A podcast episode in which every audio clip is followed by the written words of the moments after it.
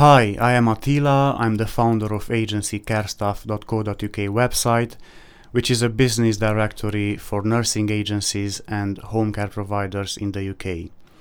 Welcome to episode 5 of my podcast. Uh, today I have another guest. Can you please introduce yourself? Yeah, so uh, Will Draper. I am Healthcare and Commercial Director of the Shaw Group. Our head office is based in Hull in East Yorkshire.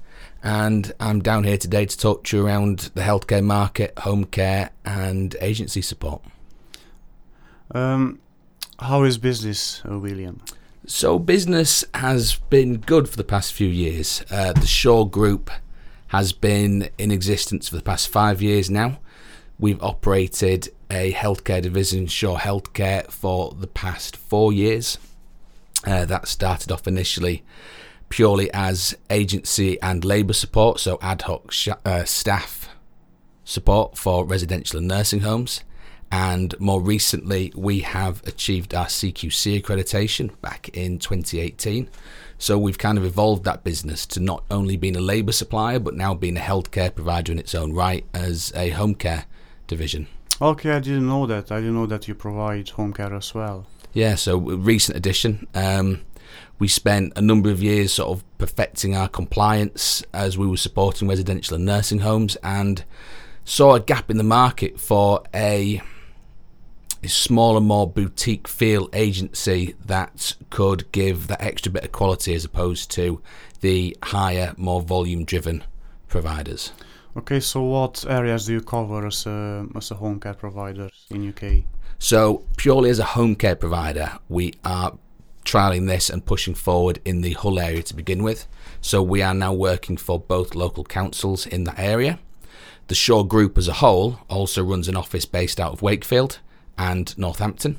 Mm-hmm. So, our goal is for 2020 to take our home care division and mirror it into the Wakefield office and into the Northampton office, which is the same as what we've done with our residential divisions from the previous years.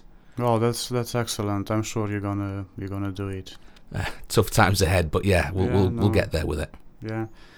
So when did you start uh, the business? Actually, the the Shaw Group. So the business was started by Charles Draper. Um, that was back in 2014, and that was initially on a warehousing and heavy goods driving basis. And then as the years have gone on, we've morphed and diversified into different sectors to spread our risk, essentially, um, and also become a lot more diverse and a lot broader as a company. Um, so we started off in Hull, and then as the years have gone on, we've added divisions Wakefield, Northampton, as, as I've said, and um, gone into broader fields. So healthcare was a, a particularly strong area for what we wanted to move into. You've got warehousing and driving, which is volume driven Yeah. and um, sometimes can be foreseen as a bums on seat approach to our customers. Where the healthcare side of things is a very different, uh, a very different kettle of fish, really. Um, you've got a lot more passion involved with it. If a shift doesn't get hit, it's not just a, a trailer that doesn't get delivered or a package that isn't you know put into the warehouse correctly. It's someone's actual personal care that isn't being Yes. delivered. So it's a very different type of recruitment. Okay. So speaking about um, healthcare, can you please tell me? I'm asking you because um, a lot of people are um, asking me this type of questions. Um, how do you find your clients? Right, so the business development side of things. Um, two ways really. The ad hoc shift selling is is slightly easier. Um, you know, door knocking is certainly one of the ways that we got started in this business. I don't think cold calling gives a fair opportunity for anyone to get an impression of who you are or the service that you're selling. Um, but certainly, sort of cold calling, knocking on the door type appeal. If the manager or the care home that you're approaching is in need of occasional ad hoc support, then they'll entertain the conversation with you. Um, if you make the right impression and you can actually provide what you say you can provide, then there's usually an opportunity there to follow. Um, so yeah, that, that's how we got started in the ad hoc cover, and then in terms of longevity, building up contracts and relationships, that was really just after demonstrating what we could do and having a long term impact on that customer's uh, Yeah. business. And after that, as you said uh, earlier, the word of mouth uh, kicks in. You have a few clients, and then probably they will uh, recommend you. But yeah, uh, cold calling. I agree with you. Uh, yeah, uh, not a lot of people like that anymore. It's hard to get past reception sometimes on that That's front. it. That's it. Yeah. Okay, William, can you give me a quick intro about uh, what Shaw Group does? Yeah, so the Shaw Group actually operates as four individual companies. So the the first company that was started by my brother Charles is Shaw Staffing, and that always had its roots in, in heavy goods vehicle driver supply and warehousing staff and labour. And then as we progressed, we moved into you know the various different types of recruitment. So we specialised in Shaw Healthcare, the residential and nursing support. We then moved into Shaw Logistics. So we went along the lines of if we could provide a company with a lorry driver, could we have the ability to provide them with the whole transport solution? So we now have a fleet of Class 1 artic vehicles based in the Wakefield area, and we move for a number of different um, distributors, supermarket chains, etc. And then we also run a company called Shaw Commercial, which runs all of the permanent placement side of our business.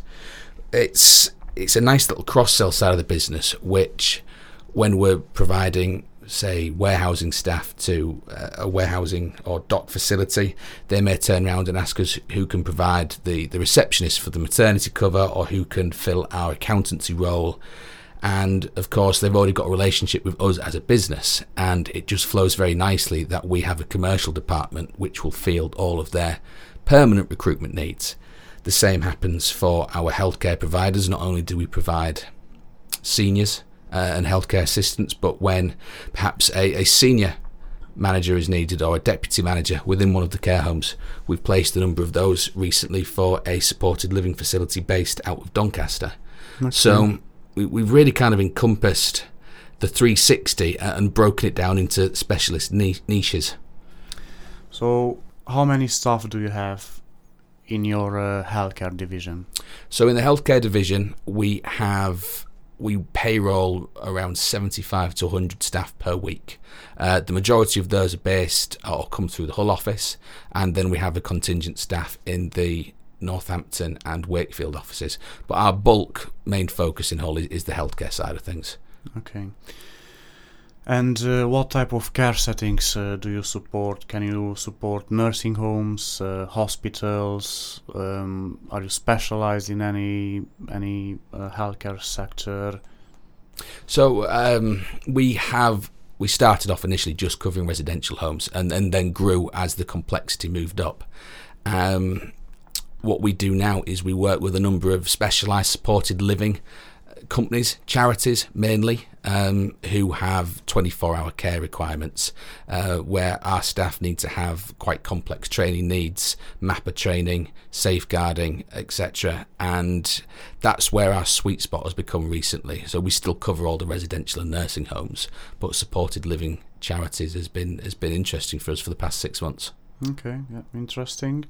Um, we're gonna go a bit deeper um, into into the business environment. Uh, can you tell me more? As a nursing agency, is it difficult these days? Uh, what about the competition? Would you advise somebody to start a nursing agency? You know, can you please?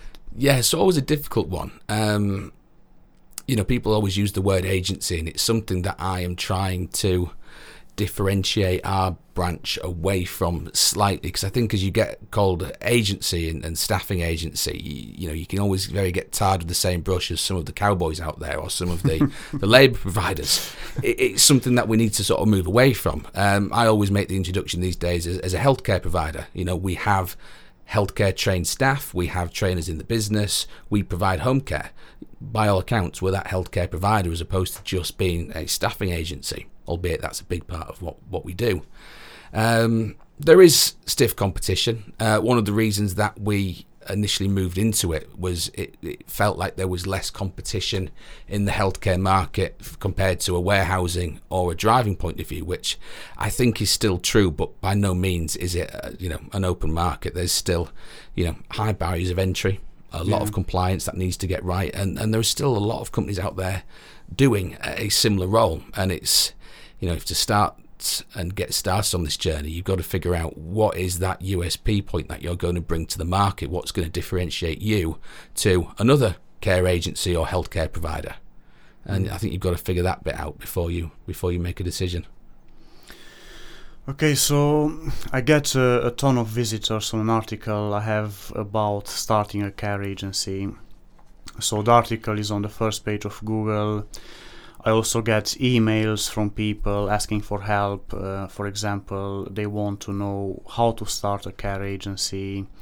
Uh, they need information about that. Um, what is the minimum budget to start a nursing agency? What do you reckon? So what's the minimum the minimum budget? I suppose you can start one in a, in a few different ways. You know, I know the franchise option is very popular with a number of people. It's not something that I've ever looked down to, but I imagine you know the amount of capital you'd need to buy into the franchise in the first place would be um, you know sizable. Um, in terms of what do you need to grow from an organic point of view, I suppose I've I've listened to people's stories who've started with themselves being the carer and, and acted as that care agency and almost sold themselves out into these shifts.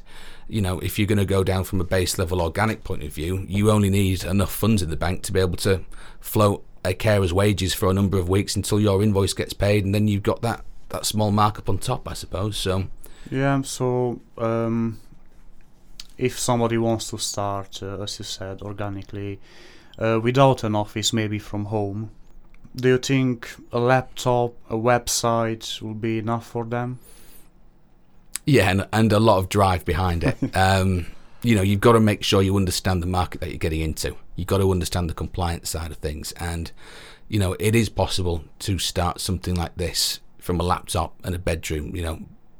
But if you don't do it with your research incomplete, um, That's it. High chances that uh, you'll fail. So, as I said, a lot of visitors uh, on that blog, a lot of people asking, but I believe maybe 1% will actually take uh, action. Um, where are all the nurses? Um, good question. Very difficult to find, um, but when you do get hold of one, I suppose it's important that we that you you hold on to that particular nurse. Uh, difficult. We've tried recruiting nurses directly, indirectly. We have canvassed hospital canteens with flyers. We have um, launched Facebook ads. We have parked advertising trailers at uh, GP surgeries. You know, we've tried a few different things.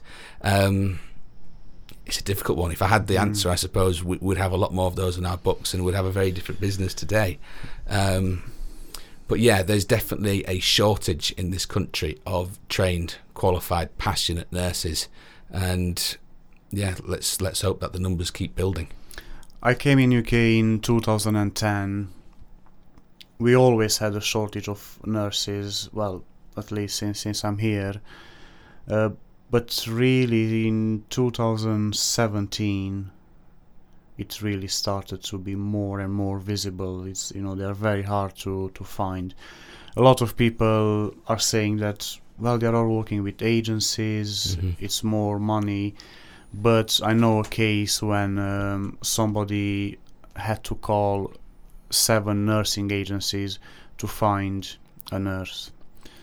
I think, well, if they are all working with the nursing agencies and you're calling seven of them and nobody can cover, you know, that that's why I ask you. Yeah, there's there's, there's an evident they? problem there, isn't there? Um, look, I, I don't think the profession um, is is paid enough for what the role is. It's long hours. It's very hard hard labour, and the skill set and the training that you have to go through now to become that registered nurse is it's not a short career path. It's got to be something you've got to be invested into for a long time, and I don't think we regard nurses in this country with as much um, with as much respect as, as what the career deserves. Okay, and uh, to go for uni is quite expensive as well. That doesn't help, I, I believe. No, no, um, the financial cost of you know balancing a work life to pay for utilities, etc., whilst going to university to study, then picking up work placements to be able to use those skills. And yeah, I uh, I think it's a hard career path. Yeah, uh, have you're working with nurses and you you supply nurses. Yes, yeah, Yeah. we have a handful of nurses on our, on our books. Um, not a great number, I'll, I'll gladly admit, as as you say, the problem. Um, I'm also fortunate enough to be married to a nurse, so Okay. I, I also have a bit of a, a background from that side of it. So I understand more so um, the years of hard work that she's had to put into into this to be able to become a, a registered nurse in the first place. Um, are you familiar with um, the language exam they have to pass in order to obtain the PIN number from N- NMC? in terms of people coming into the UK, and, and Yes. no, it's not something that I've had any background in. Um, I know we have a number of nurses who have have come in from mainland Europe and working on our agency at the moment, and they tell me that as they come over to the UK, that the the pay gap, the pay difference from what they was getting paid in, in their home country to here is is enormous. Um, It is. Um, it's it's quite a big uh, topic now. I have a lot of friends uh, everywhere in UK, and especially nurses. But you have uh, nurses coming from EU, and in order to obtain their PIN number, they have to pass the IELTS test, which, from what uh, they are telling me, and what I've seen on um, you know Facebook groups, mhm. it's almost impossible to to to pass, and that's that's a, a big um, problem. Um, where can people find you on um, social media or? Yeah, so we have a presence on social media. Um, our website is the best place to start. We're, we're shaw-healthcare.co.uk, and you know, emailing us that it comes through to all of our inboxes in our various offices, and we'll make sure someone gets back to you asap. Um, if you know of any nurses who are looking for jobs in the area, then absolutely, yeah, we are uh, recruiting all the time. Do you have referral schemes? Yeah, so a lot of our, certainly from a healthcare assistant and a senior healthcare assistant point of view, um, for all of our teams, we run a refer a friend scheme. So we are offering uh, £50 for every person that one of our core members of staff recommend to us. That's then joined on by a £50 joining bonus to our agency for all incoming healthcare assistants and seniors.